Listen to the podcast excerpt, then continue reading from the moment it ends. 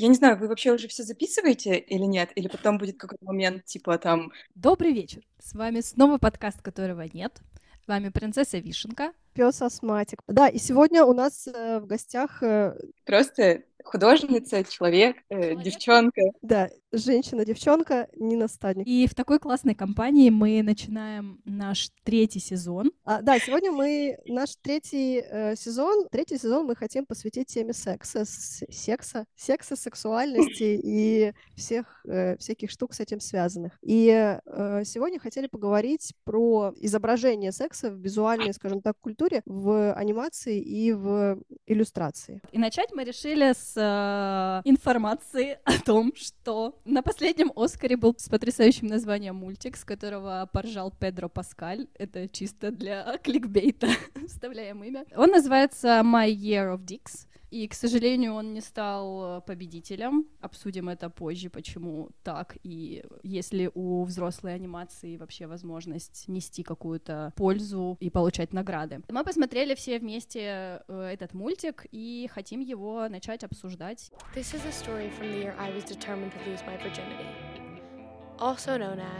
My Year of Dicks. Да, классный мультик. Спасибо, что вы решили с него начать. Я его как раз а, вчера вечером посмотрела. Мне очень сильно понравился. Я думаю, что он многим может в душу попасть, потому что у меня, наверное, тоже была похожая история с первым сексом. Он тоже был во времени и в пространстве растянут. Какие-то были эпизоды, которые не приводили ни к чему в итоге, прям как в этом мультике. Классно, что я спойлеры сразу сделала. Ребят, удачи, смотрите. Мультик, сейчас мы все расскажем, что там было. Ну да, давайте немножко расскажем, что он нарисован э, в нескольких техниках. Там несколько историй главной героини, которая пытается лишиться девственности. И это разбито на такие главы, где вот рассказывается про каждую попытку ее этого опыта в разной стилистике. Стилистика соответствует ее эмоциональному состоянию, какому-то настроению. Стилистика еще связана с как будто с парнем, с которым она сейчас тусуется, и, или которого она выбирает как объект своих симпатий. То есть вот первое, да, это там вампирская тема, потому что парень считал, что он вампир, или там ему нравилась эта эстетика. Потом, э, ну вот анимешная, ну да, ну все такие миленькие, немножко такие бесполые все. Э, что там еще было? Был еще хоррор. И единственная история, которая сделана без стилизации, это вот э, история, собственно, последняя, которая, собственно, и удачная, будем так называть, чтобы, да, не спойлерить. Ну, на самом деле, мне кажется, этот мультик будет интересно смотреть, даже если мы сейчас э, 50 спойлеров сделаем, он очень клевый. Мне еще очень понравился ход с такими как бы видео коллажами, что она появляется время от времени в человеческом виде. Еще мне лично очень сильно понравился момент, э, я не помню, в какой из частей это было, но у нее там типа ангел и демон, и ангел говорит ей, ну что, ты же ищешь любовь, не надо тусоваться с этим парнем. А демон говорит, ну нет, секс, это так классно, сейчас нам будет э, так офигенно. И мне кажется, что это тоже такой typical situation. Ну да, это момент, когда ты уже решаешь, зачем вообще тебе это все. Ну, у нее же как бы цель, да, была. Но у меня был вот такой вопрос. Ты вот упомянула, да, что тебе очень была близка эта история. Если бы ты описывала вот эту свою историю в именно в визуальном стиле, стиля. Как бы это выглядело? А как бы я описывала все свои истории? Ну, не знаю. Ну, может, у меня тоже были бы вампиры или какие-нибудь ангелы, или какие-нибудь еще, не знаю, мальчики не знаю, какие мальчики, я не знаю. А, ну, как бы если возвращаться не к визуальному, а к обычной жизни, то я не знаю, насколько это будет а, овершеринг сейчас. Ну, просто вот я хорошо понимаю эту девчонку, потому что, мне кажется, у меня тоже были такие моменты. Ну, например, когда я была подростком, у меня был такой однажды эпизод, когда я пришла в гости к мальчику, и я у него мылась в душе. А он как бы смотрел на меня, как я моюсь в душе. И какой-то у нас там был с ним романтик, но как бы секса у нас в итоге не было. И вот в какой-то моей такой поздней подростковости у меня много таких историй, когда ничего не происходило, и я прям смотрела вчера этот мультик и думала, блин, похоже. И я это все знаю, это все было со мной. Но у меня тоже все закончилось хорошо, прям как у нее. Я тоже в итоге занялась прям сексом-сексом с парнем, который мне э, очень сильно понравился, и мы долго были вместе, так что финал тоже мне близок. Но я хотела сказать, что да, я согласна с вот тем, что там много вот этих ситуаций, которые действительно из подросткового возраста, как будто бы когда это что-то непонятное, приятное, то есть это вроде бы, да, и не секс, но что-то интимное, и когда как будто вся жизнь, весь, весь твой мир, он вокруг этого. Хотя, с другой стороны, мне не очень было понятно, это вот не, не совсем про меня история, что она прям как будто задалась целью потерять девственность. Во-первых, вот это тоже, кстати, момент мне было интересно обсудить. А, ей там 15 лет, по-моему, по сюжету, ну и дело происходит в 91 году. Я подумала, что, конечно, здесь э, большая разница каких-то культур, потому что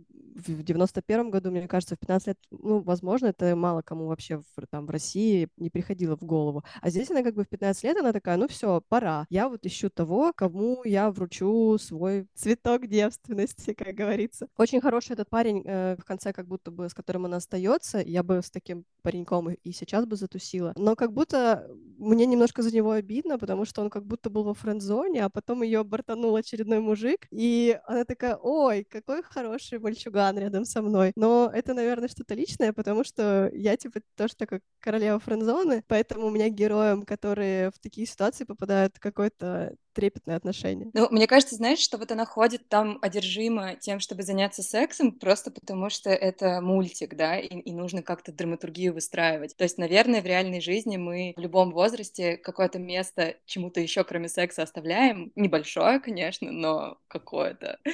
А, парень, который во френд-зоне, ну, это тоже какой-то такой, на самом деле, довольно избитый сюжет и в жизни, и в кино. Мне еще кажется, что в этом есть э, такой, ну, типа, месседж для зрителя. Это же как бы не все равно нравоучительная история о том, что не надо искать специально, то типа вот у тебя все время изначально под боком был классный чувак, но все должно происходить э, в нужном месте, в нужное время, и вот оно типа само будет такое вот как надо. Но это тоже нас как бы возвращает к такой какой-то философской проблеме, почему так сильно в обществе носятся с девственностью, да, то есть как будто бы это что-то такое невероятно важное. Я рада уже быть взрослой, где можно не переживать, а делать... Да, я тоже, я, я недавно поняла, что на самом деле, правда, только недавно поняла, что, боже, как хорошо, что я уже давно не девственница. У меня вот этот отпал какой-то лишний груз сексуальных всяких контактов, но на самом деле до меня дошло это только недавно. Где-то, видимо, в глубине души я очень долго оставалась все еще девственницей. А как вы думаете, если бы вы увидели э, такой мультик э,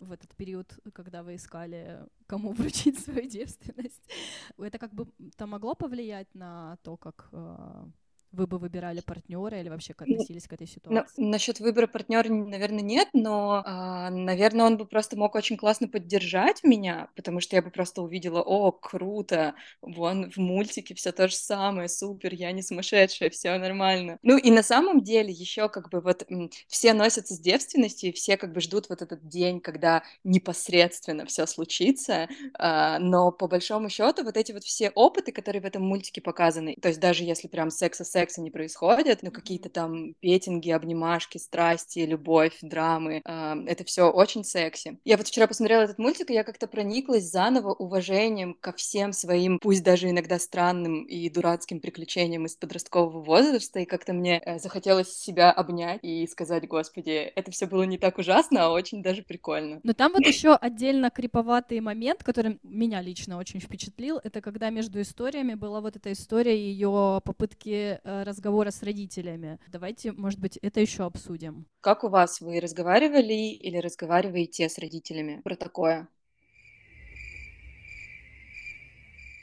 такая тишина, как будто либо у нас нет родителей, либо нет секса, либо мы просто с ними не разговариваем. Нет родителей просто прямо сейчас в комнате, неудобно да, говорить. А, я просто живу с родителями, поэтому не могу разговаривать про секс.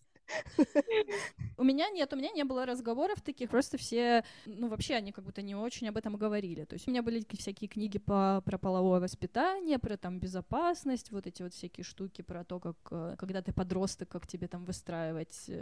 Ну, тогда еще не было понятия там личных границ и каких-то ментальных вот этих штук, но как бы косвенно об этом тоже говорилось. То есть как эмоционально выстраивать, как э, там физически все это работает. Вот. Единственное, что мама все время что говорила, что даже, даже если типа забеременеешь, мы примем все нормально, приходи. Да, э, считается, что это, я думаю, что это правда, потому что примерно то же самое мне говорила мама, и, видимо, это считается, знаешь, постсоветском пространстве максимальная степень поддержки. Мама мне дала два ценных совета. Первый был совет не заниматься сексом сильно пьяный. Это ценный совет.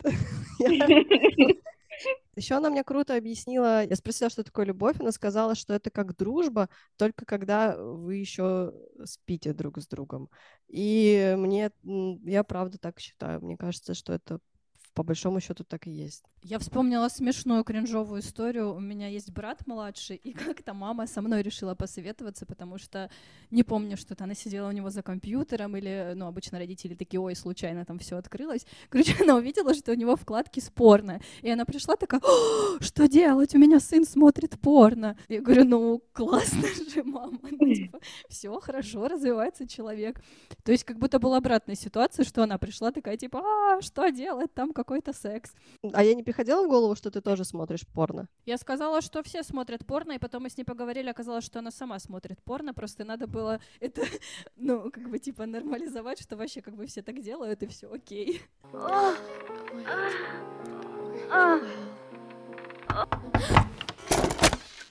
Go to bed.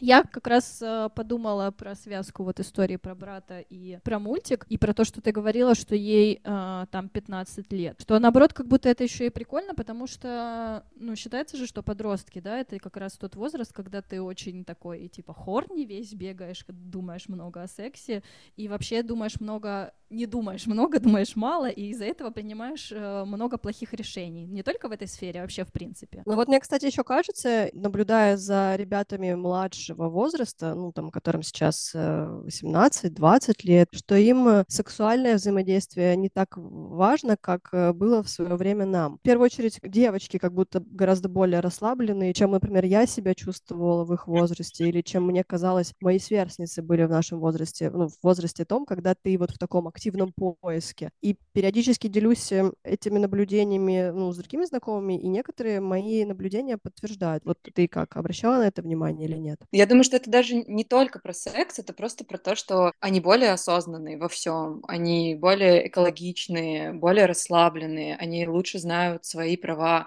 но они просто как бы на уровень э, круче. А, мне кажется, что я тоже на самом деле не была супер напряженным подростком, то есть я прям вот не ходила и не искала, как бы это все со мной поскорее случилось, но я очень искала любовь. Но у меня, мои родители, они мне вообще ничего никогда не запрещали, и со мной очень открыто говорили про секс. Например, я люблю вот эту историю рассказывать своим друзьям. Мне, наверное, было лет 8 или 9, и мне родители говорят, Нин, а, мы сегодня идем в гости к дяде Мише и дяде Жене, и они живут вместе, они друг друга любят. Вот так бывает. И вот так вот я узнала, что как бы бывают разные вообще истории, бывают разные партнеры. Вот, и мои родители никогда не навязывали мне никаких идей, не говорили, что я должна там хранить девственность до брака или что-нибудь типа того. Мы говорим про современных подростков, их родители же тоже, наверное, уже более осознанные. Да если бы я родила в 20, я бы уже могла быть родителем современного подростка.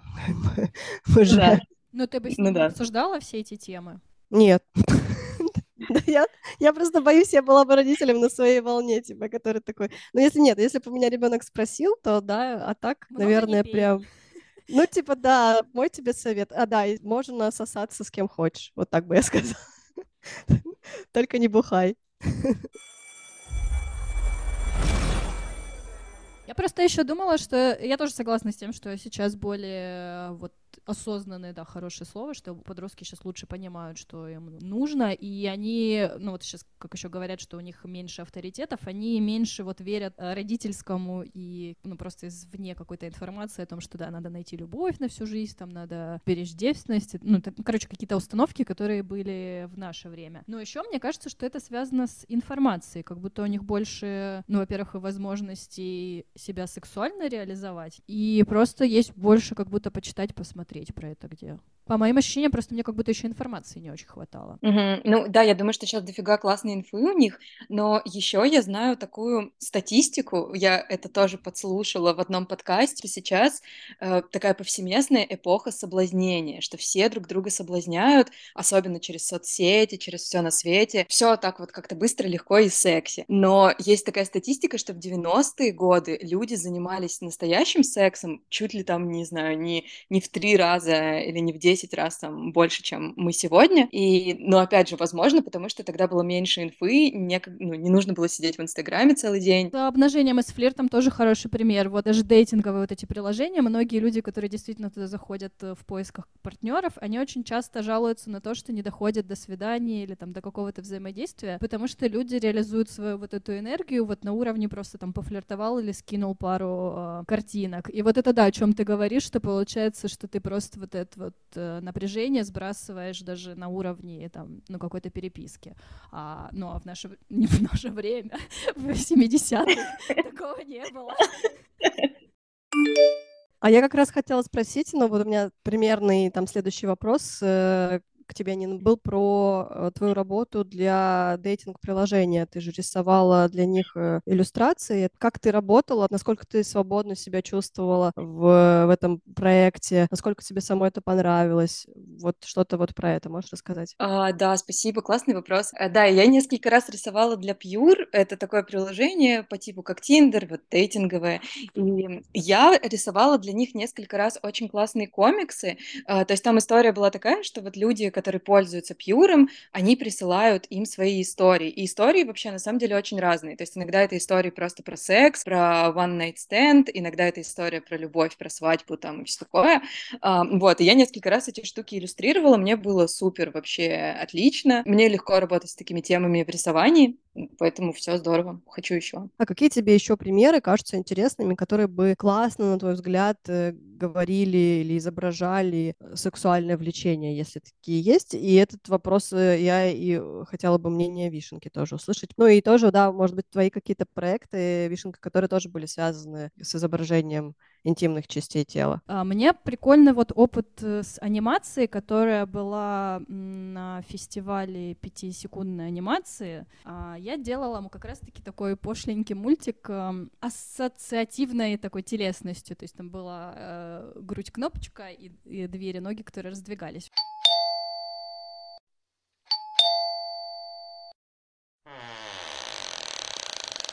И его очень хорошо приняли и несколько раз показывали и внутри страны, и в рамках международных фестивалей. И везде на него была очень хорошая обратная связь. И вот я подумала, что, ну да, у зрителя, получается, есть запрос на тему секса и сексуальности. И анимация, иллюстрация в этом смысле, они, конечно, являются крутыми инструментами, с помощью которых можно в такой вот абстрактной и безопасной форме говорить о темах, ну, на которые мы не всегда можем и умеем говорить а, напрямую. И вот когда у меня был период, и я много рисовала голеньких картинок, а, я тоже очень много получала такой благодарной обратной связи, и люди часто писали, что их это как-то трогает и бьется вообще с какими-то их переживаниями, ощущениями. И так как это в первую очередь а, про чувства, а не физиологичность, то да, вот в образовательных проектах и в этом проекте, который делал Pure, и эти инструменты, их, конечно, можно использовать, чтобы рассказывать о каких-то неловких и неудобных штуках, о которых нам сложно говорить, и у нас не всегда даже есть слова для того, чтобы об этом говорить.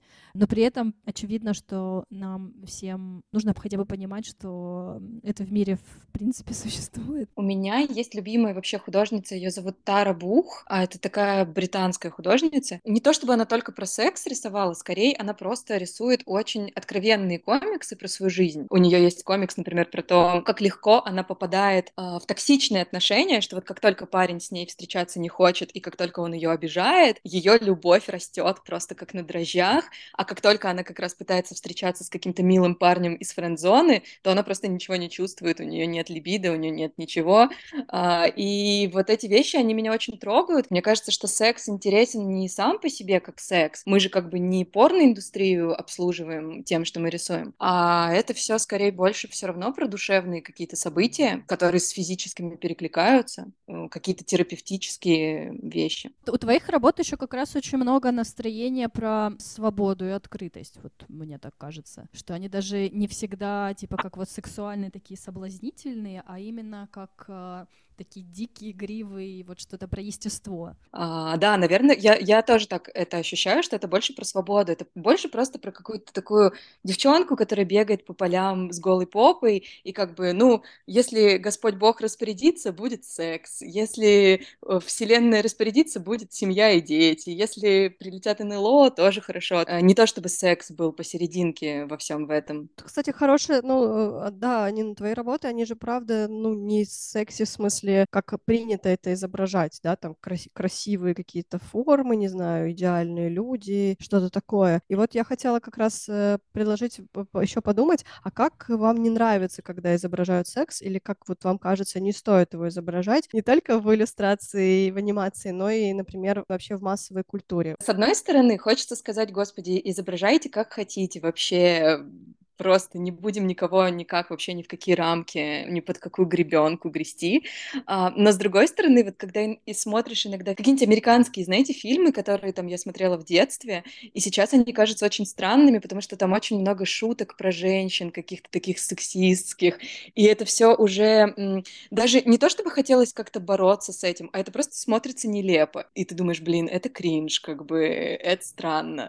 Вот, вот такие чувства у меня иногда возникают, но я как бы без сильного осуждения, ну, блин, это было там 30 лет назад, окей, э, мы двигаемся дальше, все нормально. А по поводу моих рисунков, можно я еще вернусь опять к своей персоне? Uh, у меня был один парень, первый долгий парень, с которым был первый настоящий секс. Он мне говорил такую фразу, что смешное не может быть сексуальным. Это изречение, оно меня очень расстраивало. И вот как будто бы, может быть, я до сих пор в своих рисунках э, пытаюсь как-то опровергнуть его эту uh, травматичную для меня мысль. Да нет, наоборот, смешное и сексуальное вообще неразделимы. И вот как в этом мультике, кстати, вот в конце, когда она замутила со своим лучшим другом, они же вначале просто там угорали, ржали. Ну, мне кажется, веселье плюс секс и плюс дружба равно э, суперлюбовь. А, аминь. А у меня есть еще вопрос. А ты рисуешь э, вымышленных персонажей или это реальные люди? Ну, мне кажется, что я рисую как бы себя, но вместе с тем, конечно же, не все эти истории со мной произошли, но иногда у меня бывают какие-то пророческие рисунки. Я уже много раз замечала такое и в рисунках, и в текстах. Я что-нибудь сделаю, а потом через несколько лет э, что-то подобное происходит. Э, иногда я, конечно же, работаю с какими-то реально случившимися вещами, но сейчас вот, например, на сегодняшний день у меня есть ощущение, что я как будто бы какая-то я в прошлом догнала саму себя в настоящем, и мне больше не нужно так много анализировать э, те вещи, которые произошли давно, и теперь я могу анализировать вот прямо сейчас. Вот сегодня это случилось, сегодня я нарисую, а может быть и рисовать ничего не буду, просто буду очень быстро э, жизнь проживать. А вот было так. такое, когда э, парень тебе, например, после секса говорит, м-м, вот бы я стал героем следующей твоей картинки. По-моему, был как-то вопрос, и ты потом про это нарисуешь что-нибудь? Но мне кажется, я чаще всего хочу э, либо нарисовать что-то, чтобы очень это запомнить, что-то важное и такое как бы офигенно светлое, как-то это закристаллизировать, либо наоборот, я работаю с какими-то вещами, которые меня расстроили, как бы происходит какая-то болевая фигня, и я ее через картинки перерабатываю во что-то смешное и секси доброе, и оно перестает быть таким страшным и болезненным. Ну да, это тот случай неприятный, когда тебя нарисовали, но это потому, что был плохой секс, ну, либо просто неприятная какая-то история, и вроде как бы тебя отчасти увековечили, но как бы сомнительно это все. А если вот я еще как человек, который, ну, я не рисую, но я пишу тексты, и в юном возрасте я, конечно, больше писала под как будто влиянием какого-то состояния влюбленности и, соответственно, состояния какого-то а, томности, вот так я бы ее назвала. То есть это часто были очень связанные ситуации для творческого вдохновения. Потом долгое-долгое время не, не могла. А недавно я написала текст про секс, но он вообще другой, чем я писала раньше, и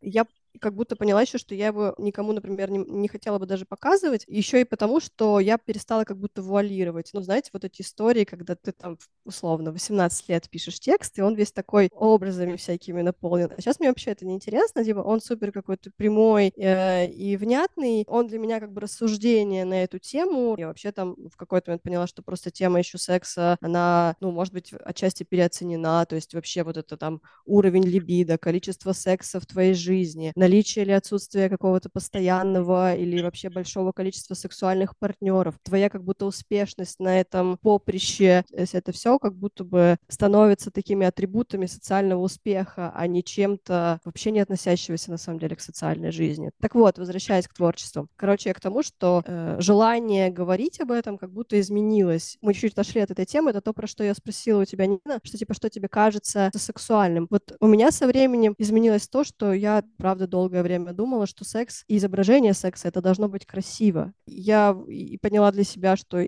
ушло такое сильное желание видеть изображение секса как приятной картинкой. И, соответственно, я могу себе позволить в каких-то творческих вещах, если мне хочется, перестать делать это приятной картинкой. На самом деле очень приятно и интересно наблюдать за какими-то переменами внутри собственного творчества. Хотя, может быть, людям со стороны и не видно того, как там изменился твой рисунок или твой текст, но ты как-то это все перевариваешь по-своему. Это интересно, да.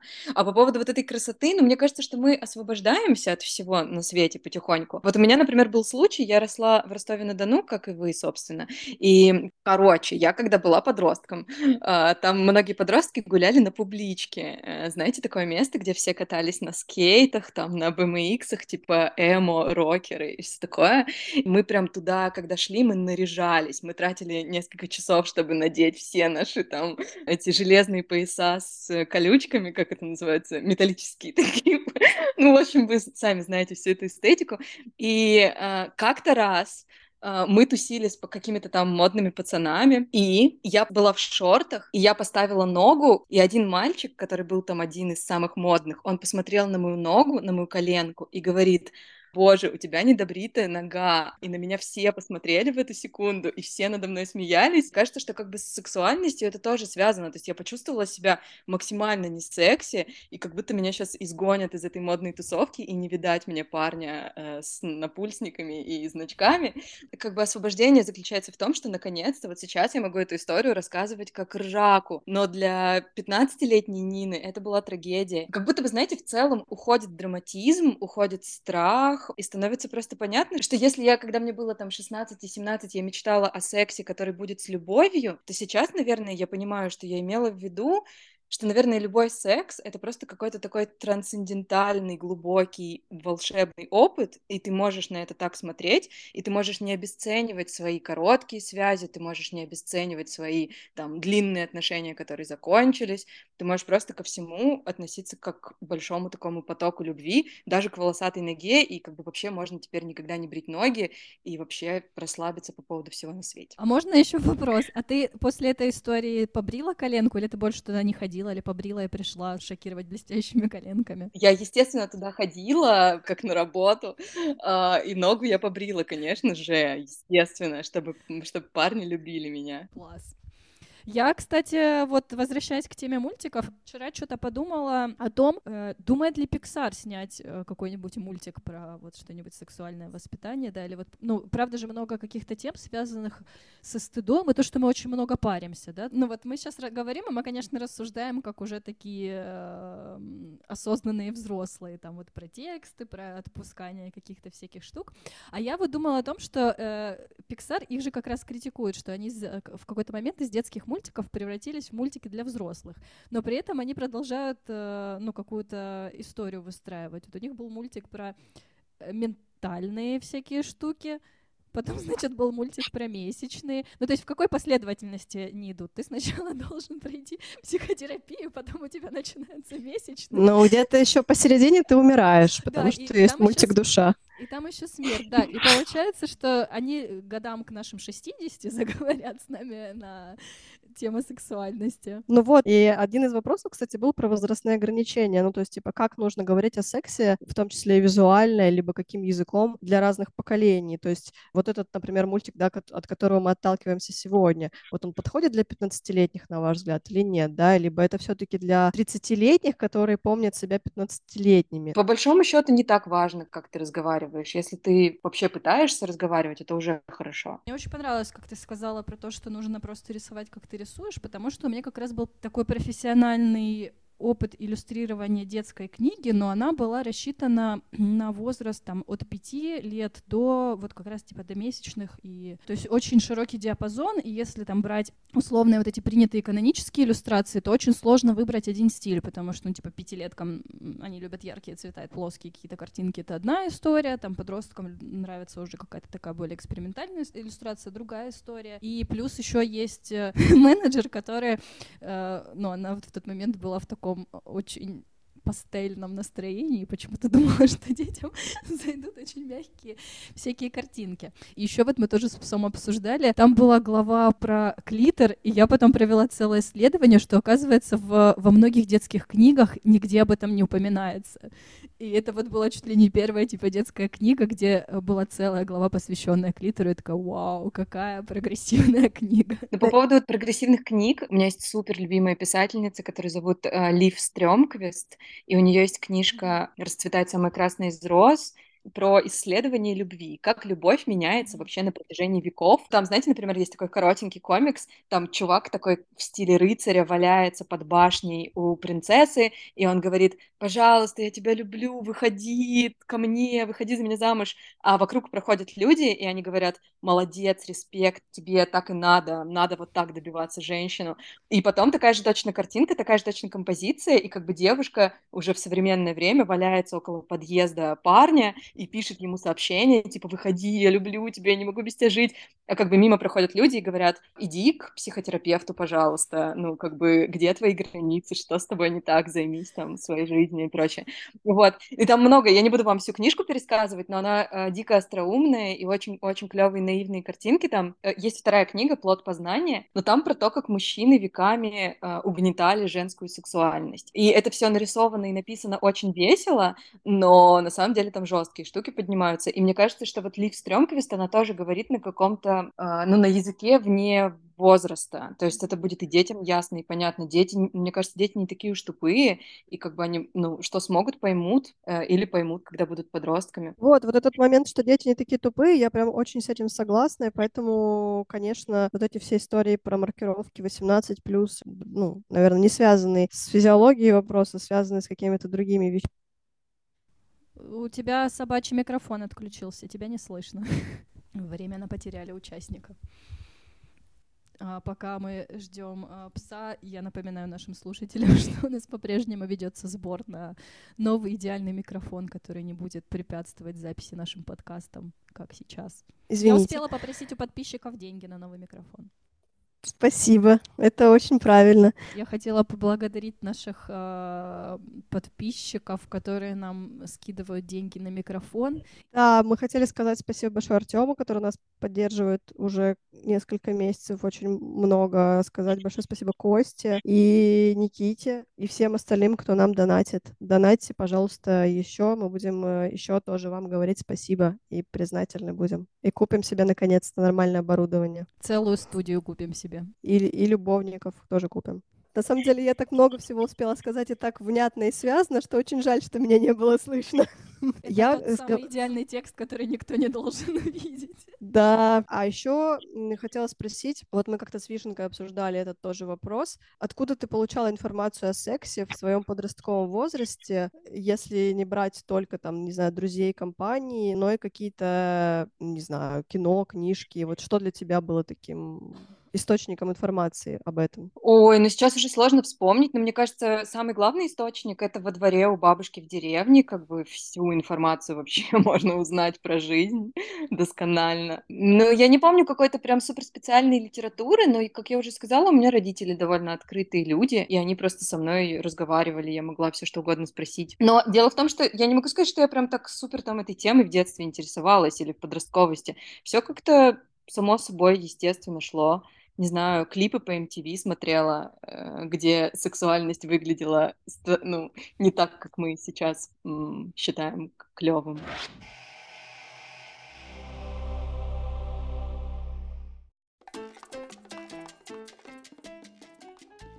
Я очень признательна сериалу «Секс в большом городе», потому что мне кажется, что без него моя жизнь была бы сексуальная, в том числе была бы другой. Мне кажется, что такое достаточно спокойно здоровое, какое есть у меня, ну, по крайней мере, на уровне рациональности, то, что я головой э, открыта к очень, ну, мне кажется, многому, вот в том числе достижение секса в большом городе. Вишенка, у тебя как? Ну, в детстве у меня была классная книжка с офигенными иллюстрациями, там я показывала вот псу, там были какая-то семья хипарей, они почему-то были все очень лохматые, и у них классно были нарисованы всякие органы. Ну, и там было много всяких фактов про животных, про людей, и вот я ходила такой, типа, ботан, делилась фактами. Это, кстати, меня спасло от э, периода дворового воспитания, потому что во дворе у нас были парни, которые рассказывали все время, как они там, не знаю, нашли у родителей презервативы.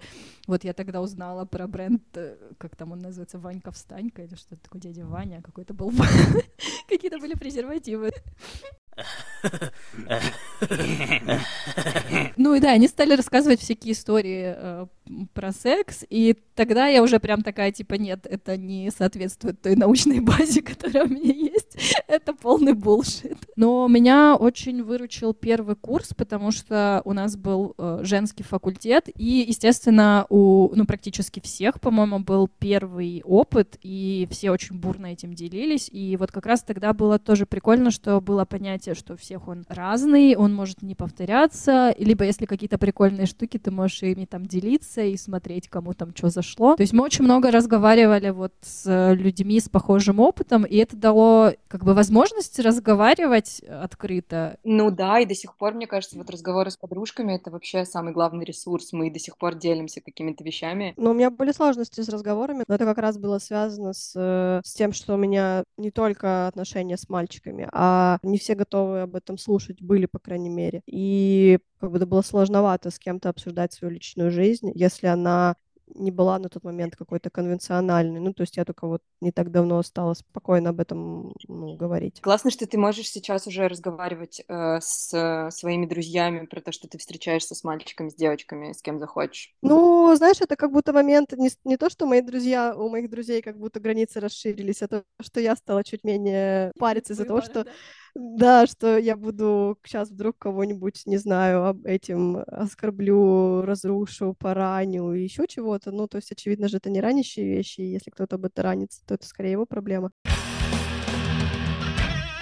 И еще в конце, может быть, и вы какие-то советы дадите, что читать, смотреть, Э, слушать, может быть, про секс, но вот Нина уже чуть-чуть сказала, да, книги э, назвала и художницу назвала, да, может, что-то еще добавишь, и что бы ты посоветовала, Вишенка? Вот у меня еще есть э, подкасты, которые я слушаю, но так не регулярно, но немножко. Может быть, вы тоже их знаете. Э, раньше я прям много слушала подкаст, который называется «Разве это секс?» И там много ребят обсуждают секс, вообще разные-разные темы. Клевый подкаст, не знаю, выходит ли он сейчас. А, и есть еще клевый подкаст э, Раздвиньте ноги. Это девушка-гинеколог делает его. Там тоже много всего про секс и вообще про жизнь. Клевый подкаст.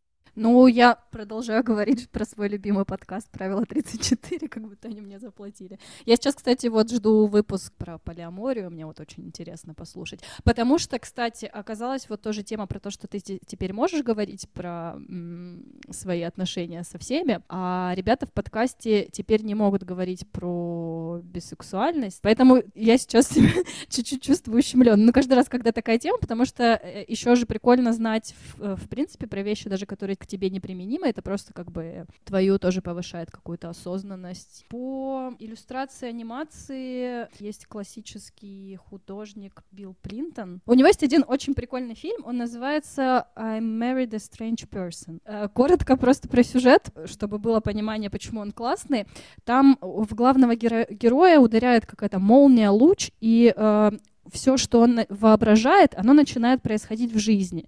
И там очень классно смешанная реальность и воображение. И так как у него есть жена, и там вообще мультик начинается сначала с секса голубей, потом их отношений, то там как раз очень много, как он э, в сексуальную сферу внедряет каких-то своих безумных фантазий. Э, ну, мы эту тему не затрагивали, но еще мы же там много всякие штуки фантазируем. Вот очень здорово посмотреть. Ну и вот тоже классика, если опять к Шикоскару возвращаться, как раз вот мы не обсудили, что этот мультик не взял Оскар, а э, вот этот режиссер, который из «Любви, смерти и роботов», который сделал два роскошных мультика, один про временную петлю в первом сезоне, а второй про женщину в золоте, которую все косплеили. У него есть э, короткометражный мультик в его вот этой безумной технике. Там рассуждения про любовь, и там очень интересно, он изображает обнаженные тела, и там рассуждает про телесность. И вообще у него в карьере он очень много рисовал маслом порно-актрис, по-моему. Короче, у него серия с э, голыми женщинами и мужчинами, и он потом этот опыт э, текстур перенес на анимацию. Вот он классно показывает тела необычно. А ты помнишь его фамилию? А- Альберт Амиелга, да, его зовут. А, Ну, кстати, да, по поводу того, побеждают или не побеждают истории про секс, и то, что, вот в частности, вот этот мультик не взял Оскар, да, взял Оскар достаточно детский по рисовке. Ну, не знаю, а с чем это можно связать? Вам кажется, что темы про секс как-то задвигают или, или что, или почему? Нет, я посмотрела, что он просто снят по какой-то легендарной книжке вместе с Apple. Я думаю, что это просто была статусная награда. Ну, может быть. Просто мне кажется, что тема секса, наоборот, вполне себе сейчас, ну, на волне и очень Не, даже ну то, что приветствуется. вот вот Майеров Дикс попал в шорт-лист, это уже говорит о том, что, да, такие темы замечают. У меня совсем немножко рекомендаций. Если говорить про мультики, то вот я не так давно смотрела мультик, он так называется «Мне нравятся девушки». Он построен на личных историях девушек, которые рассказывают о том, как он- они поняли, что они влюбились там в первый раз в девушку. Мне точно понравилось, ну, из-за темы, потому что я на эту тему не так много чего встречала и встречаю. Это тоже важно. И вот недавно я посмотрела «Держи меня крепко». Это тоже короткометражка. Она дикая такая немножко и скорее похожа на такой небольшой кислотный какой-то клип, но она вот как раз про то тоже, а, что мы не коснулись как бы сегодня, но про то, что секс иногда это просто секс. Ну, типа, страсть — это иногда просто страсть, как бы не нагруженная никакими особыми романтическими эмоциями или какими-то там ожиданиями друг от друга. То секс — это вообще, ну, как бы физиологическая потребность в том числе. Лучшие рекомендации мы оставим ссылками, но главная рекомендация, по-моему, которая нас лейтмотивом проходит в этом выпуске, что не надо париться, для этого есть баня. А секс для радости, веселья, дружбы, хорошего настроения и э, животных, э, зверей. Сов, котов, собак, э, принцесс, вишенок, девочек Нина, которые с бритыми и небритыми коленками, и всех-всех-всех веселых ребят. Да, ну, я думаю, что на этой веселой ноте можем заканчивать. Э, Спасибо, спасибо нашим слушателям, что вы остаетесь с нами. Если вы отвлекаетесь, отвлекайтесь на секс. Радуйтесь жизни, любите друг друга. Всем хорошего настроения. Пока. Да, да, все, все, все, вы супер секси, спасибо вам. Пока-пока. Пока.